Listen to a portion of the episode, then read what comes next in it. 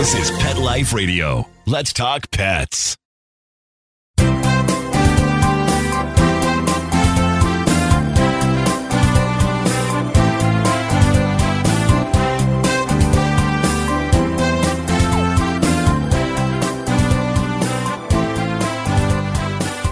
All right, and welcome, welcome. You're here live with Dr. Jeff Werber, your host for the next 30 minutes here on Pet Life Radio and Instagram Live. Here for you, here for your pets. You know the drill. You want to get a hold of me? Easy, right here on Instagram Live. Just do what you're doing. Wave to me, and I will wave you back. Bring me your questions. Love your questions. And um, here on Pet Life Radio, either give us a call the old fashioned way, 877 385 8882. Once again, 877 385 8882. Or better yet, if you're here, you're here. That means you're already on and you're watching us. Then you can um, get your pet on your lap and um, go ahead and start asking away. And while I look to the side here, I am waving and hoping that we get some questions, good questions. Lots to talk about. As always, I'm never, never at a loss for words. That's, that's one thing I can promise you. So, uh, and I hope you had a good week. And uh, here, gorgeous day in LA today. Uh, actually, magnificent. I am actually heading to the Rams game today. they, they're, they're not very promising, but at least yeah, I have the tickets. I may as well I may as well use them, right? And uh, I, sometimes I go more for the, the you know the pregame activities of tailgating than I do for the actual game. But um, last game I was there a couple weeks ago, they pulled out a winner at the very end, so that was pretty cool. All right, so hope everyone is doing well enjoying our beautiful weather here in Los Angeles. It's going to be beautiful and sunny today. And I want some questions. So, uh, in the meantime, obviously, it's on the top of so many people, including mine, mind, and that is what is going on with this respiratory virus? What do we know about it? And uh, the, the sad truth is, we really don't know a lot about it. We don't even know if it's a bacterial infection or a viral infection or a mycoplasma infection. Even the experts don't even know. You know, we're hearing on the one side from the Veterinary Diagnostic Lab at the University of New Hampshire that um, it is a, they feel it's a bacterium and they've never seen it before, don't know what it is, and they're having a tough time growing it. Usually, when you have bacteria, you can grow it on what's called an agar plate or some sort of vehicle where the bacteria actually can multiply and multiply. Then, what they do is they can test the bacteria with these little antibiotic discs and discs for almost every antibiotic you have in, eh, there, there is available. And they look and see an area around the disc, how much of it is now dying, the bacteria. The more and the faster they die, the better that antibiotic is for that particular bug. Well, they have not been able to even grow it yet. And because the antibiotics seem to be relatively ineffective, except this one called chloramphenicol, we'll talk about that in a minute, that they think maybe it's a virus. So, you know, again, we're, we're seeing a lot of opinions. A lot of vet schools now are chiming in. My good friend Mike Lappin from Colorado State is chiming in. He's seen an uptick in cases of respiratory infections. But he made a very interesting point. Because of all the news, that we may be seeing more animals being brought in and thus reported than we did when they just thought it was a cold or a little cough. We never ran. We don't run to a doctor every time we get a little cold. So why would that? Why would why would you? If, and especially if it was um, a mild cough, maybe the dog was at the dog park, and they don't think twice about it. So they're up to date on their Bordetella vaccine already, their influenza vaccine. Give it a few days. Now with this new bug, oh, of course, they're going right in. So that is one of the concerns. And secondly, what this Scott Weiss, another veterinarian in Canada, talks about uh, just more of an awareness. The reason why we're seeing more cases, there's more of an awareness of it. Interestingly, Trupanion, one of the big pet insurance companies, has been reporting more and more claims for respiratory infections. So we do know that it's there. Some of the experts are saying don't run and rush to start antibiotics. First of all, it may be viral. And if the dog is not sick, then you don't want to use antibiotics because what happens is the more we misuse antibiotics, the more likely we're going to get some what we call resistant organisms. And that it would be disastrous to have resistant bugs because then we have an infection and need them, we're not going to have them. Which then leads us to the next point, and that is what's going on with this chloramphenicol. So I have one case of all the respiratory cases I've seen, and because there, there was pretty severe pneumonia. So first of all, let's get a diagnosis. Let's see how sick is it. If it's just coughing, then treat it symptomatically. And if there's pneumonia, then we may need to use antibiotics. And since this was the, it was a pretty bad moist infection, I started on chloramphenicol. I don't love it. There are some human health hazards. You should definitely wear gloves if you're going to uh, have it administered. But it is seems to be effective. I'm sure you saw the study about a case in New York where the dog was like on death's bed. They started chloramphenicol and we miraculously recovered. So was it because of the chloramphenicol? Was it because did they try other antibiotics first? There's a lot we don't know.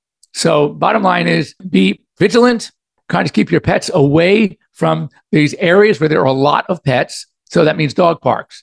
That means doggy daycare, boarding facilities, grooming facilities, etc. If you can, just until we know more a little, little bit more about it, and make sure they are up to date on their other respiratory vaccines. Because there's something called, and we heard about this this term a lot during COVID, comorbidity. What does that mean? Comorbidity means that it by itself, okay, probably won't cause many symptoms or wouldn't be very severe. However, if the patient is already compromised because of another disease at the same time, so their immune system is already weakened, then that same bug, which otherwise would not have caused a major problem, now is causing a major problem.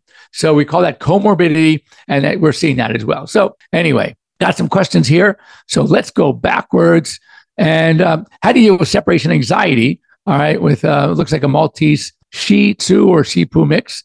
Um, so um, separation anxiety is pretty much always uh, the same. We make a lot of mistakes. So sometimes the separation anxiety we're seeing is our fault. And that is how we interact with our dogs, even when we're not gone, even when we're home. How dependent are they on us? Have you taught them that, you know, it's okay to, I'm home, but I'm not going to be with you every minute. Why don't you go here? Here's a toy. Why don't you play with this bone for a while? Or let me get you a game where the game itself provides the treats. So it teaches them to interact not with you to get reward, but with an inanimate, inanimate object to get the same reward. So that's one thing. Second thing, we uh, when we're leaving our little pet alone, especially if it's a new pet, we're so upset as they are to be left alone. So what do we do? We coddle them before we leave. We give them hugs. We go, you're we're gonna miss you so much. Hug, kiss, kiss, kiss, right? And then then you walk out the door. and they're going, wait a second, what, what about me? You're not taking what's going on here? And then when you come back, what do you do? You miss them so much, and obviously they miss you. So you pick them up, big hugs. You just oh, go on a joyous re you know reunion. It's only been two hours or three hours or five hours, whatever it is. So what's happening is they start longing for you. They start missing you. So some basic things are, of course, as we said, get them to be happy on their own. Every time you're sitting on the couch, they don't have to be on your lap. Give them something to enjoy. Every time you get up from the couch, let's say you want to run to the kitchen, you got to go to the bathroom, whatever. They don't have to come with you. You make sure they stay. All right. That's number one. Number two, when you leave, don't make a big deal about leaving. You just, what you want to do is get them their toy, their treat, have them in a different room. You should already have your coat and your purse or your whatever you're taking with you, your book bag, your backpack outside in the car already. And you gradually kind of walk out of the house quietly. Don't make a big deal. When you come home, also, don't make a big deal. You walk right by them as if that dog is not even there and you totally ignore that dog until the excitement settles down. With the same recommendation when you have dogs that are what we call submissive urinators. They get so excited when they see you, they, they're squatting, and they're peeing all over the place. I mean, I had a friend's dog. Anybody can go to their house. Anybody can go to their house except me. When I would go over, she would pee right away all the time. It was crazy. She would go nuts when she saw me. So you know, I was the only person. We tried everything. I tried to go in with the girl. As soon as she saw me, she ran over, squatted, and peed. So, but dogs do that. So again, you want to just wait till the excitement of you coming home is sort of worn down, and then you can offer. Don't look at her. No eye contact, and offer her little, you know, little pet under the chin, right? A little something, good girl, good boy, and then slowly, gradually, sort of reestablish that relationship. So these are some of the things to try. And of course, lastly, my last resort, drugs. I first would recommend things like my chill. It's a natural supplement with chamomile and valerian and passion flower and melatonin. It's great stuff. You can get online, uh, just called chill because that's what we want them to do. We want them to chill. And then, of course, if it's worse than that, we there are some other drugs that you need to talk to your veterinarian about. But anyway, try those things first, and then we'll talk. Now, is it safe to walk your dogs now with this flu? Yes. Again, it's pretty much direct contact where the dogs have to breathe on each other. It's not something that is floating. You know, so I, I remember back in the COVID days, I see people walking in the street with nobody around them with the mask on. It's like, come on. It's not that it's floating around. It's going to get you. It's not chasing after you.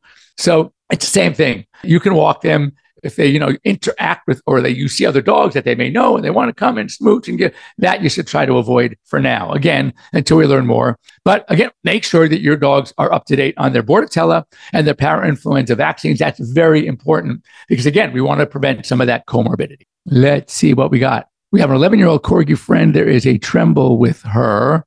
Uh, give me more. My wife, of Corgi's finished. I'm sure you finished it somewhere. I'm going to go look. Spoke with you last week about Stella back from hematoma. They did surgery. She had a cone and mesh holding her ear together. Husband got pentin and cefpodoxime. Okay, that's great. As we discussed, there are a lot of different techniques for fixing the ear hematomas. I am a fan, by the way, of, of having something done surgically. Trust me, my first attempt is always, always, let me stick a needle in this thing. Let me drain it. And let's see. I mean, maybe, maybe a 1% chance that it won't come back it's going to come back. I mean, if you're an odds guy and you're you're betting, yes, it's going to come back. But I've had one or two or three in my practice career. It's only been almost 40 years that have not come back. But that's why, as I said, very low probability, but it does happen. You can get lucky.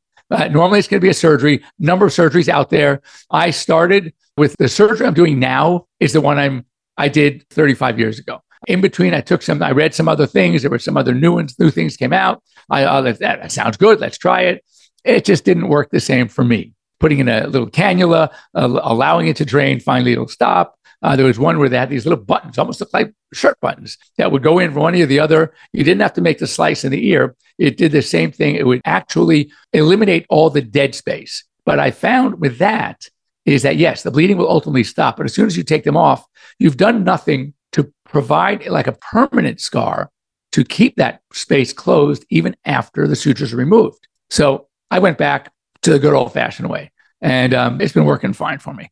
And the pain meds, gabapentin, cefpodoxime, Simplicef antibiotic, all that is good.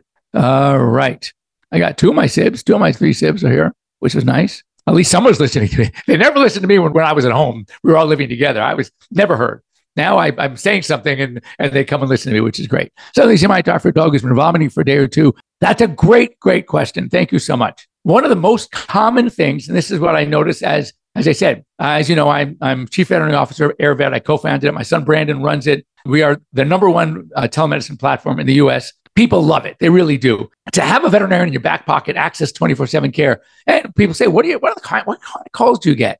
And you know, I get obviously my dog ate a raisin or chocolate, some fear of toxicity. I get the limping, an acute onset of limping, not an emergency. I get the vomiting and diarrhea. All right. And again, may or may not be emergency. The reason I love these calls where it's on video, because I've said this before, picture, they say the, the, the expression, a picture is worth a thousand words. A live video is worth a hundred thousand words. So there is so much you can tell just by observing your dog. Yes, it may be vomiting. Okay. But how often? What's coming up? Can he wait for his next meal? Is he drinking water? I mean, what is going on? Is he vomiting too much after he chows down a bunch of water? Ah, well, again, that is a very important piece of history. Why? Because vomiting breeds vomiting. Once a dog starts vomiting, picture like taking a, a wet rag, a washcloth, and wringing it out. That's kind of what the inside of his stomach looks like having gone through vomiting. Now, anything that goes in that stomach and stretches that stomach wall, even something as benign as water, will make them vomit again. So the first thing I, I recommend, yes, obviously they're not stupid. They're trying to reestablish some fluid balance from losing the fluid in the vomiting. But you got to be careful. They can't do it too fast. So I recommend usually taking an empty water bowl, depending on the size of the dog, anywhere from one to 10 ice cubes in the bowl. Let them slowly melt. And as the ice cubes are melting, they can walk up to the bowl and lap up some of the water but it's unlikely they won't be able to take in too much at one time. So it's sort of like is pacing how much water you can give them, how much water they can drink without you needing to sit there with the pitcher and just dropping it in a little bit at a time. What comes up? What's their attitude? Again, it makes a big difference. So vomiting for a day or two, and I say, how long after a meal? Is there any way? Think about it. Always get a good history. Is there anything you know your dog's best? What is the likelihood that he or she ate something that was not to be eaten? Whether it's something that had a toxic effect on the stomach, whether it was something that like a rag or a sock or a ball or a piece of a chew toy. You know, you walk up. I had this cat that they saw it was chewing on a ribbon.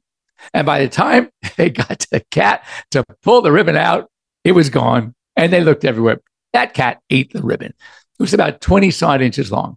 Now, if it had a, something on a knot on the other, first of all, I always check under the tongue.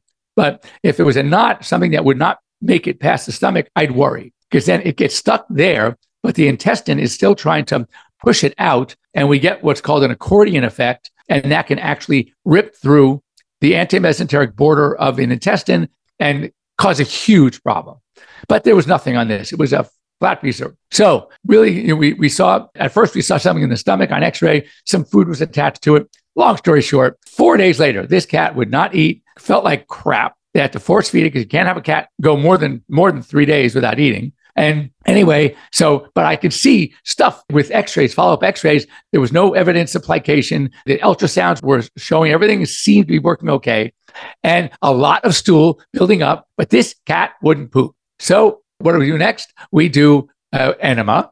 And I'm going up digitally to try to grab this thing out. And what do I see in, in this little clump of poop? The ribbon. Start pulling it out this and we got it all and the cat is 100% so anyway you know you want to make sure they're pooping on one end and i'm saying don't ignore it. If it's two days i would at least have the dog evaluated. Your doctor can palpate the abdomen especially in a small dog. It's easy to palpate the abdomen. You can uh, take an x-ray see what's going on an ultrasound and to see if there's a reason for the vomiting. And of course if the dog is dehydrated, you want to obviously get some fluids, either subcutaneous or IV, again, depending on how bad and the size of the dog. Subcu fluids are pretty good, can work in small breeds. If the dog gets too big, subcu fluids aren't going to work that much. You got to go IV. And uh, lastly, antiemetic medications to stop the vomiting, the emesis, and see what happens. Anyway, it is time for a break. Oh, we have a lot of waving, and I see we have some questions coming back up. So why don't we take our break here for Pet Life Radio? And those of you who have not yet asked a question, Ah, there's a go. There's another question coming up. New York Yankee. I'll get to that in a minute. Talking about kidneys. Love that. Uh, those of you who have questions, get the courage up. So to ask them, we'll share it with everybody. Everybody wins when we get these questions answered. And um, we'll be right back after these short messages from Mark. Go ahead, take it away. We'll be back in a minute.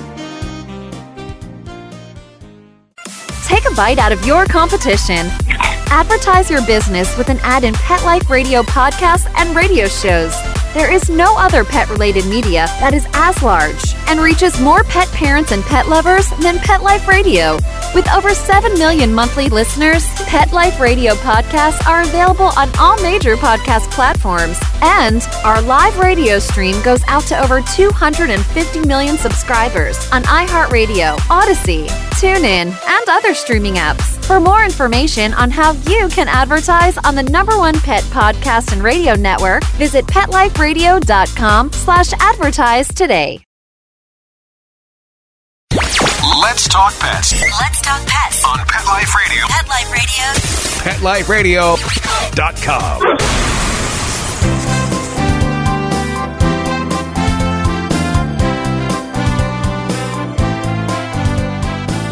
We're back. We're back. We're just answering a question about, you know, we talked about Bordetella. How often should you get a Bordetella vaccine? Once a year, twice a year? What's the story? So quickly, with the Bordetella vaccine, it's the best one we got, but it's not a great vaccine. First of all, it's not really by definition, it's not a vaccine, it's a bacterin because we're giving it against a bacterial infection. Vaccines usually imply viruses. So it's a bacterin. And it's really good for, they say, about four months. So if you're only going to do it once a year, then you got eight months of non protection, four months of being protected. Which four months? Well, you can do it during the time that maybe they, if you have a life cycle where they they actually do spend more time during the spring or summer at these daycare facilities, you go to a dog park more often. All right, you have a little justification. But so my feeling is this, and I tell this to my clients: if you have a backyard dog like mine, because my dogs have their own pack, I no longer, because of their horrendous behavior with other dogs, to be mingling with other dogs unless they know know them. I have friends, neighbors that I take my dogs over. They're great. But strange dogs on the street, strange out the dog park, my dogs are embarrassing. But they have so much fun together. So I give them once a year Bordetella. If you are frequenting a place, and a lot of them, by the way, these doggy daycares, these pack, you know, walks, um, a groomer, many of them or boarding facilities are requiring Bordetella every six months. So I would agree that if there if the potential for an exposure is great, then you want to do it every six months. So that would be my recommendation. How long is too long to leave a dog alone? It really depends on the dog. You know, there are some dogs that are gone alone all day long. You go to work or school, whatever, in the morning, and you don't come back till five, six, seven o'clock. If the dogs are trained that way, as long as they get the attention and affection and, and good quality time with you when you're home, don't overdo it. And you have a dog that doesn't have separation anxiety. We should repeat that. Then it's fine. I personally, if I had one such dog and I knew that I was going to be gone for many hours during the day, I mean, 10 hours during the day, I would not have just one dog. I would have many dogs. And I find that my dogs, they sort of take care of themselves so much that sometimes they don't even care when we're home. They're out having a blast with each other. And that's fine too. You know, sometimes we have this uh, syndrome where, where dogs bond with each other so much they don't bond with the parents, the human parents. So could that happen? Yeah. I have yet to have that happen to me. You know, by making sure they get plenty of love and affection when you're with them. I have not that. They love us, but they love us more than they love each other, but they do love each other. All right. How much fluid should an older dog have? How do we take care of their kidneys? Thank you. So it really depends. From a, a water intake, just a rule of thumb is 100 mils, milliliters, okay, per kilogram body weight per day. So you can take that, you take 100 mils. Remember, 30 mils is an ounce, okay? Eight ounces is a cup. So 230, okay, times eight. So again, it's 30 mLs per ounce times eight ounces. 240 mLs is a cup. So say 250 to make it easy. So four cups, right, is a thousand, is a liter. And that's it. you just kind of go by that. If they're drinking much less than that, then you might see some changes on their blood work indicating a bit dehydration. If they're drinking a lot more, then you have to look why is my dog drinking so much water? Is it a urinary tract infection? Is it diabetes insipidus? Is it diabetes mellitus? Is it uh, Cushing's disease? There are certain diseases that dogs seem to drink more. So you have to check check the kidney disease because uh, that is one of the things they might drink more water than normally. So as far as administering of fluids, it all depends on what the fluid loss is. There are charts that, depending on what percent dehydration, all right, the size of the dog, the weight in pounds or kilograms, will tell you what their maintenance is, what their twice maintenance is, what their three times maintenance is. All depends on their degree of dehydration. Whether it's, is it 5% dehydration, 7% dehydrated, 10% dehydrated. So these are what we, you know, we determine. And so it goes a lot based on their weight and the percent, the degree of dehydration. Trembling and shaking in her hind legs and butt is happening when she's excited and walking. Well, if it's exciting, uh, you know, I've seen dogs that get so excited that their whole bodies are shaking even after the initial excitement has died down. I'm not saying, again, would justify an exam. Yeah, there are some things that when you have a sick animal or animal is doing something weird, there are two reasons to do a full exam. One is to rule in a problem, and the other one is to rule out a problem. And there's nothing wrong with doing a bunch of tests and getting them all perfect, negative results. No infection, no organ involvement, no disc. That just tells you you have nothing to worry about. When your doctor takes does exams, does tests, and you find out everything is good, don't you breathe that sigh of relief? Right? That's exactly the same with dogs. That's what you say. Don't say, oh my God, why we wasted money on that test. No, you didn't waste money. You got answers. And the answer was a good one, but you still got an answer. So I am not rushing. If I can avoid testing, which I often do by my thorough physical history, waiting it out. And, you know, I often say this that I will treat, you know, think about it that, and people think, when I first say it, they go, why? I will treat an animal differently on a Monday than I will on Friday. Why is that?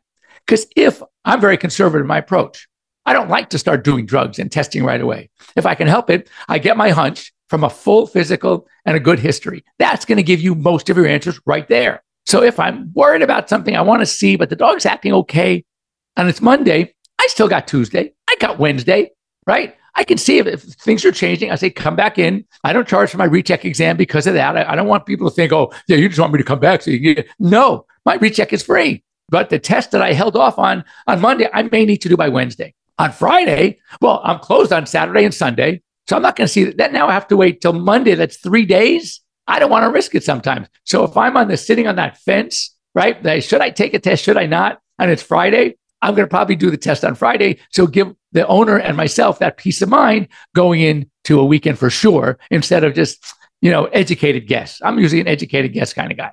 So anyway, I know it sounds crazy, but that's just me. All right. Uh, who wants me?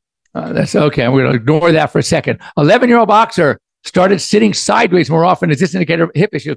You know, a lot of dogs do that, and we take x rays and the hips are fine. I would still, yes, you want to rule it out, but I would say, I would say, I would like a video of this dog walking and running. And that to me is going to tell me more than the x ray. Why is that? Because I have dogs that are clinically doing great, and I take an x ray and see arthritis, but it's not bothering them.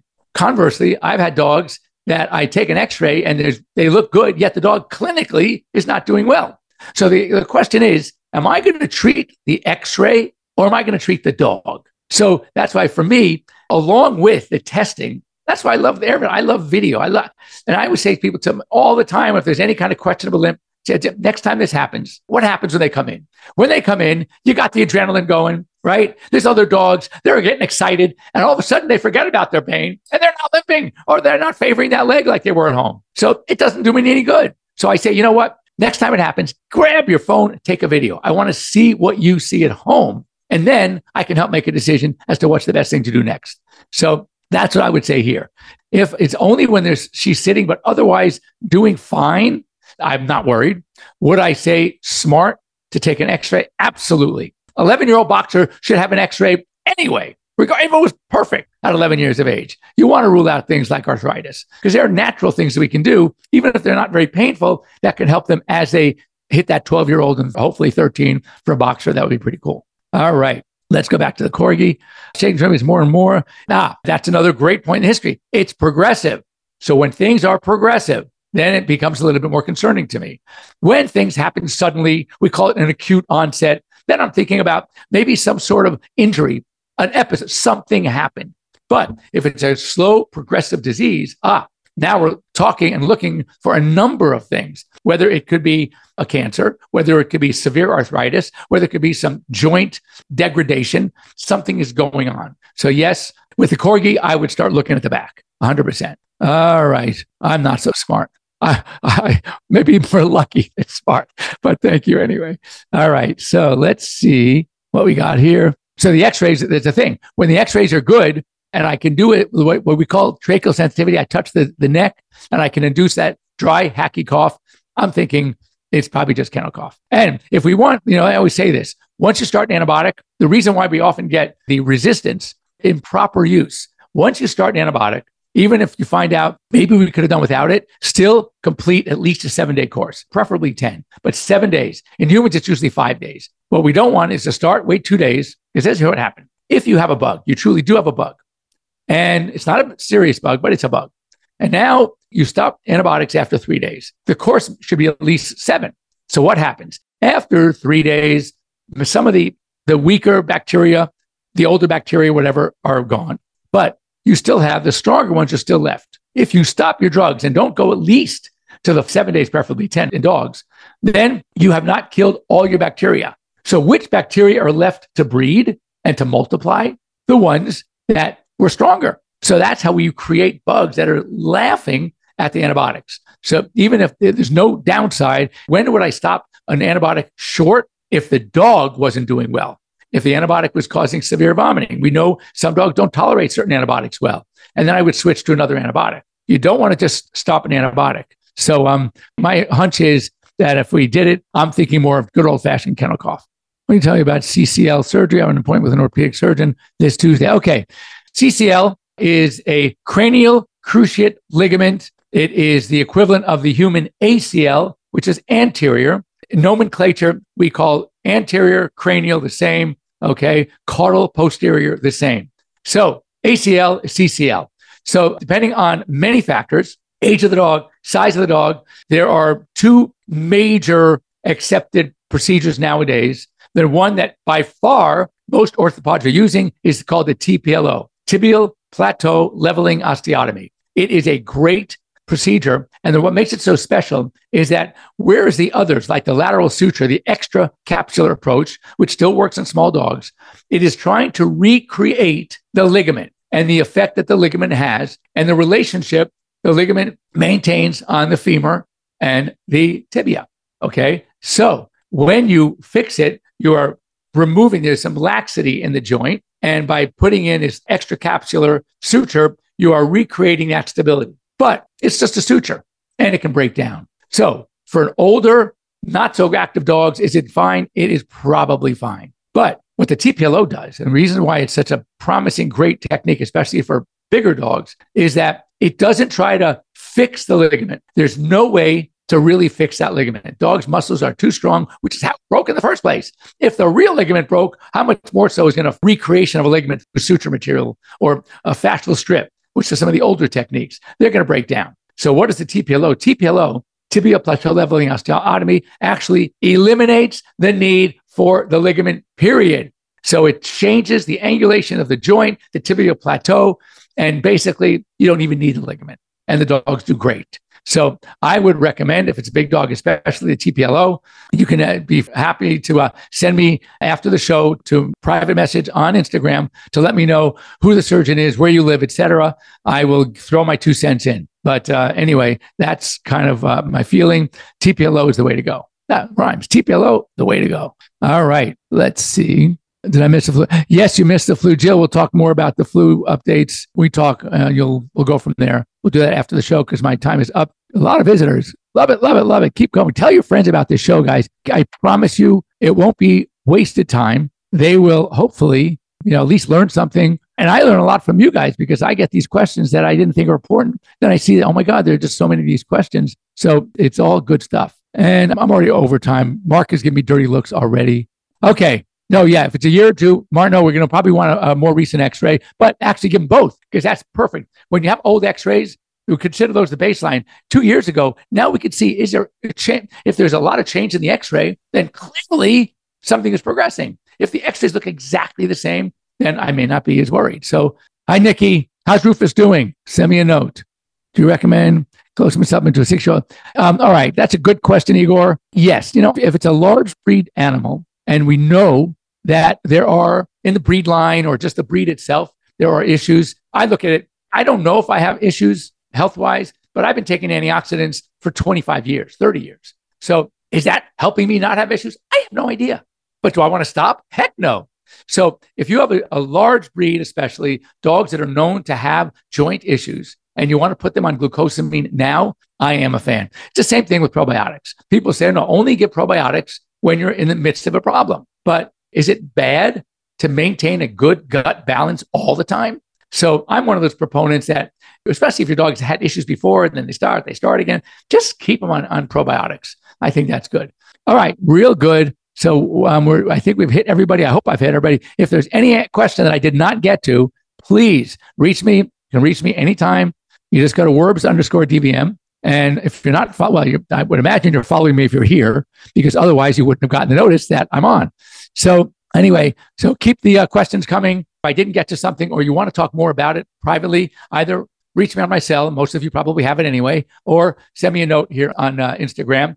For here on Pet Life Radio, I'm easy to get a hold of. Also, it's just Dr. Jeff, all right, at PetLifeRadio.com. I will get those emails. I love helping people with your pet's problems. And I know, you know, veterinarians are so busy now. Honestly, they don't always have the time. It's not like they don't care. It's not like they're not interested. They are. It's just that it, they're inundated. So take advantage of me because I love doing it and I'll make the time. Anyway, so uh, either Dr. Jeff at petliferadio.com, Werbs underscore DVM, my cell phone, Dr. Jeff at drjeff.com, Jeff at airvet.com. I mean, come on. There's so many ways to get a hold of me. Makes it so easy. Anyway, have a great week, everybody. And next week, I'm here. So uh, actually, yes, next week, the week after that, I may not make it. I don't know. I'll be in Atlanta, and I'm depending on when my flight is. Because it's a three-hour time, it'll be noon. I may or may not make it in two weeks. That is the 14th, 15th, on the 17th. But otherwise, I'll be here. All right. Anyway, have a good week, and please get a hold of me if you need anything else. Take care and enjoy your day if you're here in, in LA because it's gorgeous today.